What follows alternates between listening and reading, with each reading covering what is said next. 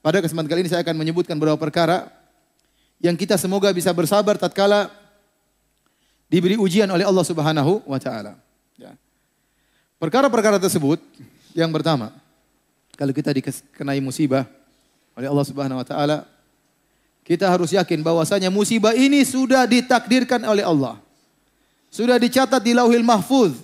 Kata Nabi sallallahu alaihi wasallam, "Innallaha kataba maqadiral khalaiq" qabla ay yakhluqa samawati wal ardi bi 50 alf sanah. Sungguhnya Allah telah mencatat takdir seluruh makhluk 50.000 tahun sebelum Allah ciptakan langit dan bumi. Tidak mungkin kita terhindar dari musibah tersebut. Kata Nabi sallallahu alaihi wasallam, "Wa ma asabaka lam yakun liyukhtiak." Kalau ada sesuatu yang menimpamu tidak mungkin meleset darimu, tidak mungkin kau bisa menghindar. "Wa ma akhta'aka lam yakun liyusibak." Kalau ada yang tidak mengenaimu tidak akan mengenaimu. Ya, jadi kalau sudah ditakdirkan oleh Allah musibah ini pasti terjadi, nggak mungkin kita menghindar. Nggak mungkin kita menghindar. Tahu-tahu ternyata kita didolimi orang. Tahu-tahu mobil kita dicuri orang. Ya sudah, ini sudah ditakdirkan. 50.000 tahun, bukan sebelum kita diciptakan. Sebelum Allah menciptakan langit dan bumi, sudah ditakdirkan si fulan pada hari ini mobilnya dicuri. Kalau antum pulang ke rumah, tahu-tahu istri antum ngomel-ngomel, antum bilang, sudah ditakdirkan. 50.000 tahun sebelum Allah menciptakan langit dan bumi, memang ditakdirkan kau ngomel sama saya. Sudah ditakdirkan, sudah ente tenang. Enggak terlalu marah-marah, udah ditakdirkan, sabar. Enggak mungkin kita menghindar dari takdir tersebut. Namun jangan disalahpahami, bukan berarti kalau kita bersabar kita pasrah, ini salah paham. Kita terkena musibah, kita berusaha menghadapi musibah tersebut. Contoh, kalau kita sakit bukan berarti pasrah, berobat. Tadawaw ibadallah, berobatlah kalian. Makanya sabar itu bukan sama dengan pasrah, bukan. Sabar itu nerima takdir Allah, tidak protes, namun berusaha cari solusi, itu sabar. Makanya Allah mengatakan kepada Nabi Muhammad SAW, wasbir kama sabara ulul azmi minar rusul. Bersabarlah engkau wahai Muhammad, sebagaimana para rasul ulul azmi. Nah, azm dalam bahasa Arab itu tekad. Tekad. Nah, para rasul disifati oleh Allah dengan dua, sabar dan ulul azm. Sabar dan pemilik tekad yang kuat. Kata para ulama itu dalil bahwasanya sabar itu bukan menghilangkan tekad. Orang bersabar terkena musibah, dia berusaha cari solusi. Kalau dia dapati istrinya akhlaknya buruk, bukan kemudian dia pasrah. Dia berusaha dakwah istrinya, dia ajak ke pengajian, dia nasihati. Tapi kalau istrinya ngomel, ya dia sabar. Sabar. Sudah tercatat 50.000 tahun sebelum Allah ciptakan langit dan apa? Bumi. Sama kalau suaminya ya jahat atau sering menyakiti, sudah ditakdirkan, mau diapain? Tapi bukan berarti kita pasrah. Kita pasrah terhadap takdir Allah, tapi kita berusaha mencari solusi. Ini yang pertama. Kalau kita beriman dengan takdir, perkanya lebih ringan. Orang mencaci maki kita, orang menghina kita, orang tuduh kita dengan tuduhan yang tidak-tidak. Mau diapain? Sudah ditakdirkan. Tidak bisa kita menghindar. Ma asabaka lam yakun liyukhtiak. Apa yang menimpamu tidak bisa kau hindari, kata Nabi Shallallahu Alaihi Wasallam. Baik, ini yang pertama. Mudahkan kita untuk bersabar. Yang kedua para hadirin, agar kita mudah bersabar. Yakinlah bahwasanya segala musibah yang menimpa kita, kalau kita bersabar menghadapinya, kita akan mendapatkan dua kemuliaan. Pertama, dosa-dosa kita dikurangi. Yang kedua, derajat kita ditinggikan.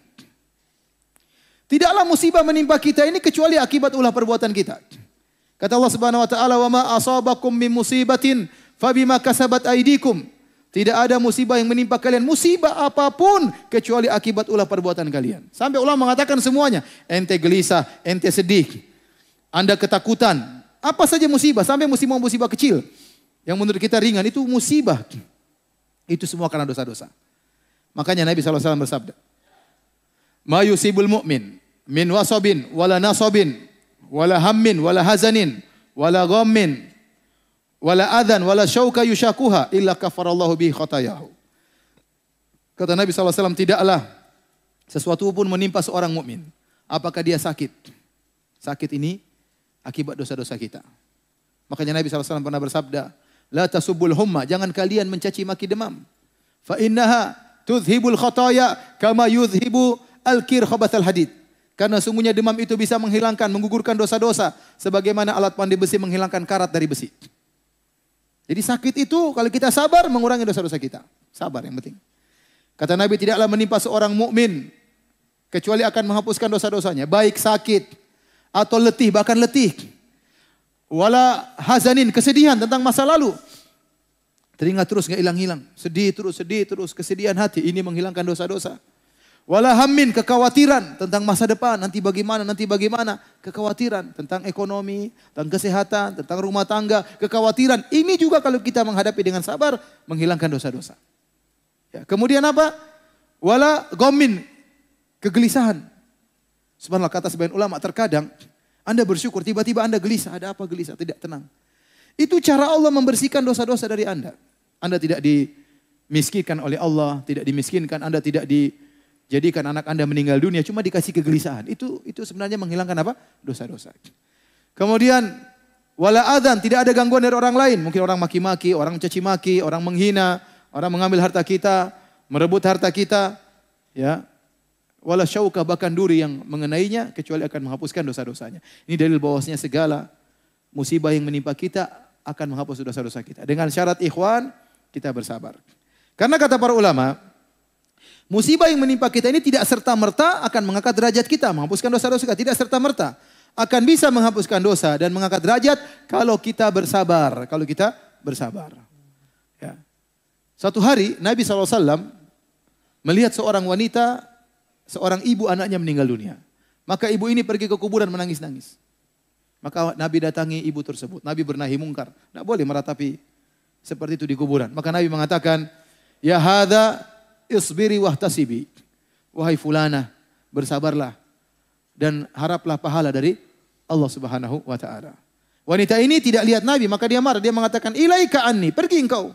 Innaka lam tusab bi musibati. Kau tidak pernah mengalami apa yang aku alami. Padahal Nabi anaknya semua meninggal, bukan cuma dia. Nabi ulangi lagi, Nabi tidak emosi. Emang kamu aja yang anakmu meninggal? Saya juga anak saya meninggal. 5-limanya, 6-nya semua meninggal. Enggak, Nabi diam aja. Nabi mengatakan, ya hadza isbiri wahtasibi. Wahai fulana, bersabarlah, haraplah pahala dari Allah. Dia mengulangi lagi, ilaika anni, pergi engkau. Waktu dilihat ternyata Rasulullah SAW. Maka dia minta uzur, maaf ya Rasulullah, saya tidak tahu. Kata Rasulullah SAW, innama sabru inda sodamatil ula. Kesabaran yang sungguhnya tatkala pertama kali terkena musibah. Itu bukti seorang beriman kepada Allah. Makanya kalau kita pertama kali terkena musibah langsung bilang apa? Inna lillahi wa inna ilaihi raji'un. Allahumma ajurni fi musibati hadha. Wa khlufni khairan minha. Ya Allah, berilah aku pahala dalam musibahku ini. Gantilah aku yang lebih baik. Begitu kita kena musibah, musibah apa saja?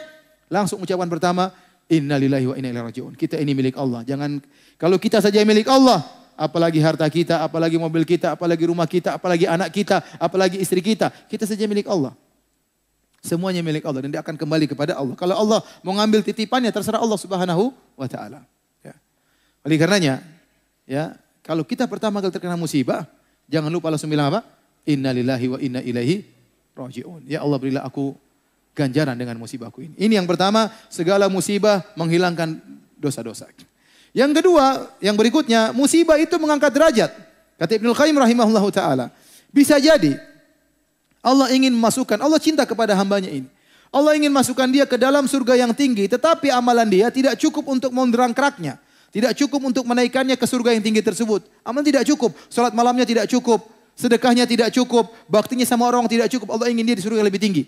Bagaimana cara Allah agar dia bisa masuk surga yang lebih tinggi? Allah kasih musibah. Supaya kualitas imannya lebih tinggi, supaya pahalanya lebih banyak. Maka tatkala dikasih musibah, maka dia bisa naik ke surga yang lebih tinggi. Maka seorang husnudzon tatkala dikasih musibah. Ya, kalau tidak mengangkat derajat, bisa menghilangkan apa? Dosa-dosa. Taib. Di antara hal yang bisa ya membuat kita ringan menghadapi musibah. Caranya, lihatlah kepada yang lebih susah daripada kita. Kata Nabi SAW, la tanzuru ila man fawqakum. Jangan lihat kepada yang lebih atas daripada kalian. Walakin unzur ila man asfala minkum wa huwa ajdaru. Walakin unzuru ila man asfala minkum wa huwa ajdaru alla tasdaru nikmatallahi alaikum. Lihatlah yang lebih susah daripada kita. Niscaya kalian tidak akan meremehkan karunia Allah Subhanahu wa taala. Bagaimanapun musibah kita pasti ada yang lebih susah. Ya, lihat orang-orang yang setengah mati, yang tidak punya kendaraan. Kalau orang tidak punya kendaraan, mungkin dia tidak punya mobil, alhamdulillah dia punya motor, dia bersyukur. Masih banyak orang tidak punya motor. Kalau dia tidak punya motor, baru punya sepeda, lihat yang dia masih banyak orang yang jalan kaki. Kalau dia jalan kaki, tidak punya motor, tidak punya sepeda, masih banyak orang cacat tidak bisa jalan. Dia bersyukur kepada Allah Subhanahu wa taala. Kalau dia naik kursi roda, dia bersyukur masih banyak orang tergeletak di rumah sakit tidak bisa apa-apa. Jadi selalu lihat yang di bawah, selalu lihat yang di bawah. Sebenarnya saya tadi ngomong begini ya, semuanya ini teori ya. Prakteknya susah. Tapi harus kita latih diri kita supaya kita bisa bersabar. Lihat ke bawah. Lihat orang-orang yang hidupnya rumahnya ada subhanallah rumah cuma mungkin 3x4, di situ tempat tidur dia, tempat masak dia, anaknya berapa, suami istri. Saya kemarin baru ada orang, saya dikirim videonya sedih banget ya. Jadi orang itu punya anak, anaknya sakit. Dia nggak bisa ngobati anaknya, nggak punya uang. Ini baru meninggal kemarin anaknya. Dia nggak bisa punya uang. Akhirnya apa yang dilakukan, dia cuma ruqyah. Nggak punya uang. Akhirnya meninggal anaknya, subhanallah. Kita alhamdulillah masih bisa berobat, masih. Ada orang anaknya sakit yang nggak bisa mengobati. Anaknya satunya sakit juga di rumah sakit, nggak bisa dia bawa pulang. Kenapa? Belum bisa menembus apa? Obat. Coba, orang masih banyak ya. Yang susah, lebih susah daripada kita. Makanya sekali-sekali kita bawa anak-anak kita. Ya suruh lihat tuh orang susah-susah. Lihat yang anak. Ada yang susah suruh kerja masih kecil. Agar anak-anak kita itu pandai bersyukur. Bersabar dengan apa yang menimbanya. Istri kita juga kita bawa. Jangan ke mall terus. Kita bawa sana ke orang-orang susah. Nih istriku nih orang susah. Suruh dia lihat bagaimana orang-orang susah. Mau beli liven aja nggak punya duit. Ya. Mau beli sendalnya cuma satu rusak-rusak. Biar nggak browsing sendal terus. Nggak browsing tas terus. Bawa ke orang susah-susah. Kalau perlu bawa ke kuburan biar segera beriman. Ya, jadi ini cara kita untuk apa? Untuk bersabar, lihat masih banyak orang lebih susah daripada kita. Alhamdulillah kita kena musibah, bukan musibah dalam agama. Ada orang terkena musibah, dunia tidak kena musibah. Tapi musibahnya kena agamanya. Tadinya rajin sholat 5 waktu, enggak lagi sholat 5 waktu. Tadinya sudah bertobat, meninggalkan musik-musik, kembali lagi dengar musik-musik, joget-joget lagi, kasihan. Tadinya ikut pengajian, sudah nggak ikut pengajian lagi. Tadinya bersedekah, jadi pelit. Ini namanya musibah dari sisi agama. Makanya Nabi berdoa, "Wala taj'al musibatana fi dinina." Ya Allah, janganlah kau jadikan musibah kami pada agama kami. Musibah pada dunia lebih ringan, tapi kalau musibah pada agama, tadinya kita rajin baca Quran, nggak jadi rajin lagi. Tadinya sholat bisa khusyuk, nggak khusyuk lagi. Tadinya bisa menangis mendengar lantunan bacaan imam, tidak bisa menangis lagi. Hati jadi kaku. Ini musibah dalam agama. Ini lebih parah daripada musibah dalam dunia. Ya. Karena kalau kita kena musibah dunia, lihat yang lebih ringan, lebih parah daripada kita masih banyak. Kemudian di antara hal yang membantu kita untuk bisa merasa ringan menghadapi musibah, yakinlah bahwasanya apa yang Allah takdirkan lebih baik bagi kita. Al khair khiratullah. Ada istilah yang terbaik adalah pilihan apa? Allah Subhanahu wa taala. Dan Allah sebutkan dalam Al-Qur'an, ya. Wa asa an takrahu syai'an wa huwa khairul lakum. Wa asa an tuhibbu syai'an wa huwa syarrul lakum. Wallahu ya'lamu wa antum la ta'lamun. Bisa jadi kau benci kepada sesuatu ternyata lebih baik bagimu. Dan bisa jadi kau cintai sesuatu ternyata lebih buruk bagimu. Contoh sederhana sekedar ilustrasi. Misalnya ada seorang dia baru beli mobil baru, tahu-tahu mobilnya dicuri orang. Segera dia positive thinking, husnuzan kepada Allah. Bisa jadi kalau dia mobilnya tidak dicuri, kemudian nenek mobil ini tahu-tahu ketabrak misalnya. Kita nggak tahu.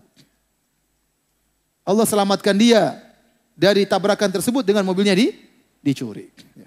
Bisa jadi dia daftar, kemudian dia ingin ikut pilkada, ingin jadi bupati, ingin jadi gubernur misalnya. Tahu-tahu dia kalah. Mungkin itu yang terbaik. Bisa jadi dia bupati jadi sombong angkuh. Bisa jadi dia kemudian nyuri harta negara. Dia nggak tahu. Dia nggak tahu. Ada orang-orang yang Allah jauhkan dari kenikmatan karena itu lebih baik bagi dia. Ada orang berdoa setiap malam kepada Allah, ya Allah lunasi hutang-hutangku. Tapi Allah tidak lunaskan hutang-hutangnya. Kenapa? Karena Allah tahu kalau dia lunasi hutangnya tidak sholat malam lagi. Udah biar dia berhutang terus hingga tiap malam apa? Berdoa kepada Allah Subhanahu wa taala. Allah lebih tahu. Ada orang yang memang Allah kasih dia kaya, kalau dia miskin dia nggak bisa. Kalau dia miskin maka dia merampok, dia mencuri, dia tidak bisa sabar. Maka Allah kasih dia kenikmatan. Ada orang dikasih miskin, Allah itu lebih baik bagi dia.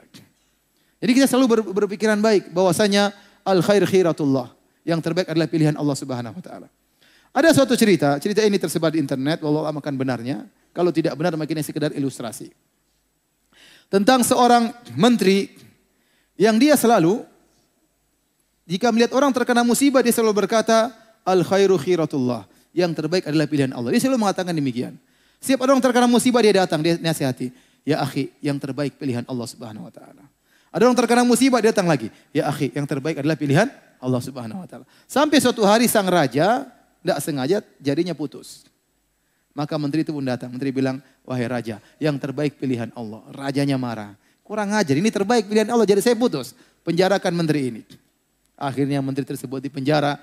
Waktu dia dipenjara dia mengatakan, al khair khiratullah. Yang terbaik pilihan Allah. Saya dipenjara lebih baik. Akhirnya satu hari sang raja keluar bersama sebagian pengawalnya berburu. Berburu dia pergi-pergi mengejar buruan, tahu-tahu mereka pergi jauh, terjebak di suatu kabilah-kabilah tertentu, penyembah ruh. Akhirnya mereka mengepung raja dan pengawalnya, ditangkaplah raja dan pengawalnya. Waktu ditangkap mereka dibunuh, mau diserahkan kepada ruh yang mereka sembah atau jin yang mereka sembah. Maka dibakar satu-satu. Pengawalnya dibakar sampai kepada sang raja waktu mau dibakar, dilihat ternyata jarinya hilang satu. Ini cacat, tidak pantas disembahkan kepada ruh kita. Udah kamu pulang aja. Disuruh pulang. Kenapa? Cacat. Subhanallah. Baru dia ingat perkataan menteri tadi. Iya benar ya. Yang terbaik pilihan Allah. Kalau jari saya tidak putus, mungkin saya sudah apa? Dibakar. Akhirnya dia segera pulang. Dia ketemu sang menteri. Dia berterima kasih. Kata dia, menteri benar perkataanmu. Kalau bukan karena jari ini putus, mungkin saya sudah dibakar. Tapi ngomong-ngomong, kamu waktu di penjara kamu bilang yang terbaik pilihan Allah. Apa yang baik bagimu? Wahai raja, kalau saya tidak dipenjara, saya ikut sama kamu, saya dibakar juga. Kalau alam benar atau tidak, ini sekedar ilustrasi. Maksud saya, seorang hendaknya husnuzon, apapun yang menimpa dia, berprasangka baik, ya bahwasanya pilihan Allah adalah yang terbaik. Benar, kita tidak tahu hal yang gaib. Yang tahu adalah Allah Subhanahu wa Ta'ala. Yang tahu adalah Allah Subhanahu wa Ta'ala. Saya dulu pernah punya kejadian, saya ingin beli rumah. Bukan beli rumah, mau dibelikan orang. Saya ingin dibelikan rumah oleh saudara, kerabat. Waktu harganya sekitar 47 juta kalau nggak salah. Rumah mungkin 150 meter, ya bagus lah ya. Bagi orang yang tidak punya rumah sangat bagus. Saya tidak punya apa-apa waktu itu ya.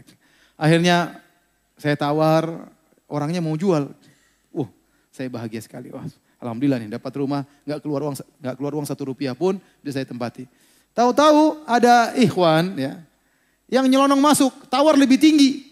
Entah dia tawar 50 juta, pokoknya lebih mahal. Itu sekitar tahun 2000-an ya. Namanya penjual, kasih pilihan 45 sama 50, dia pilih mana? Ya 50 lah. Akhirnya saya sampaikan sama ikhwan tersebut, saya kan sudah tawar di luar. Ikhwan tersebut alasan, enggak ini saya darurat karena untuk kakak saya, macam-macam. Akhirnya enggak jadi apa?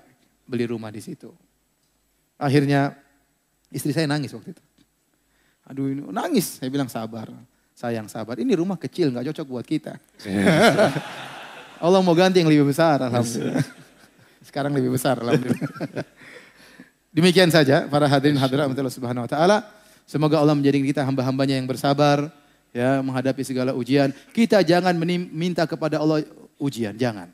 Kata Nabi SAW, la tatamannau liqa'al adu, fa'idha lakitumuhum fasbiru. Jangan pernah berharap bertemu dengan musuh. Tapi kalau sudah bertemu bersabarlah. Jangan kita minta kepada Allah, ya Allah miskinkan saya. Jangan ya. Ya Allah, ya hilangkanlah mobil saya. Jangan. Kita jangan minta diuji. Ya, kita minta al-afiyah, ya Allah berilah keselamatan bagiku. Tetapi kalau ternyata kita diuji harus apa? Harus bersabar.